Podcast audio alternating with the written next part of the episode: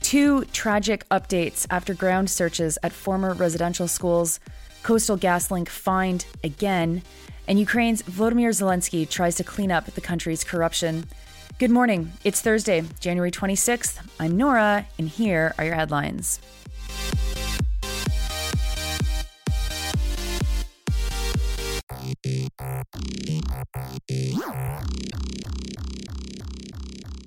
These first two stories are about residential schools, so I'll remind listeners before that if you are a survivor of residential schools or of intergenerational residential school trauma, you can call the National Indian Residential School Crisis Line. It's available at any time, and you can reach them at 1 866 925 4419. Investigators with the Achimewin Opaskwayu Society announced the findings from a preliminary report into deaths at Blue Quills Residential School in Alberta this past week. They found that hundreds of children died from drinking unpasteurized milk, which gave them tuberculosis. CTV News Edmonton's Sean Amato reports that children drank milk from cows that lived at the site many times a day, and that, quote, documents suggest there was no pasteurization equipment and the cows were not regularly treated for tuberculosis. Amato attributes this quote to Leah Redcrow, the executive director of the Achimewin Opaskwayu Society. Eric Large, a residential school survivor and researcher with the Achimewin Opaskwayu Society, said that he found documents that confirmed the deaths of 215 children aged 6 to 11, but their remains have not been located. Amato also interviewed James Daschuk, a professor at the University of Regina and author of the must read book Clearing the Plains Disease, Politics of Starvation, and the Loss of Indigenous Life. Daschuk said, quote, We had veterinary recognizance for bovine TB probably by 1910. The thing is, residential schools weren't part of the commercial dairy economy, so they didn't have the same kind of veterinary recognizance keeping an eye on their cattle. So, what that means is unpasteurized milk was provided to those kids probably for decades after non Indigenous kids were protected by pasteurization. Unquote. The residential school was located at Saddle Lake Cree Nation. Now to another story of more remnants found at residential school facilities. CBC is reporting that the results of a second phase of search show that at least 28 children died and 66 more potential burial sites were found at the site of St. Joseph's Mission Residential School. The search is being led by the Williams Lake First Nation. The article reports that, quote, the National Center for Truth and Reconciliation Memorial Register lists 16 children as dying at the facility, but this investigation shows at least 28.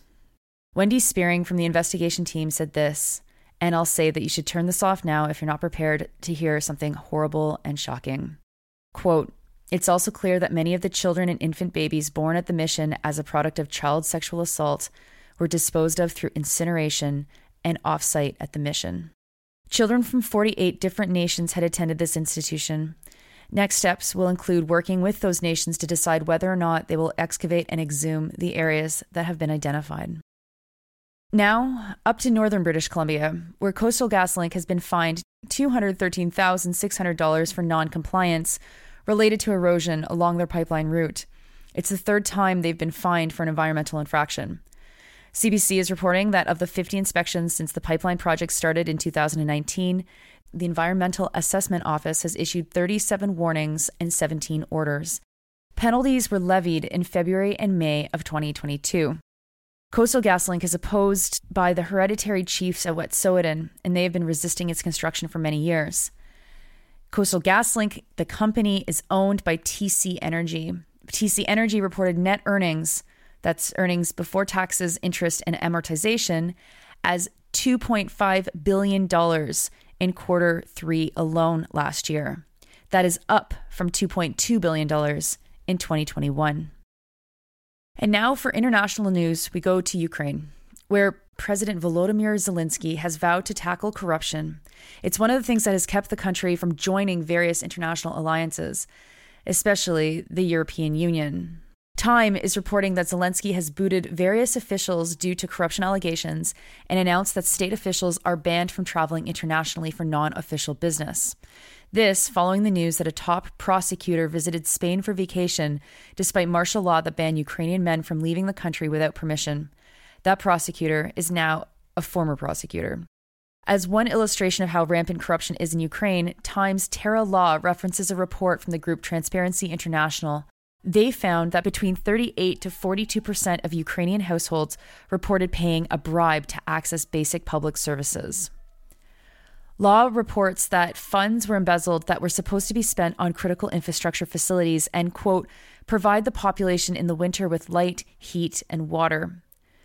Contracts were inflated and money skimmed off the top. Deputy Minister of Infrastructure Vasil Lozinskiy was arrested after having accepted a $400,000 bribe.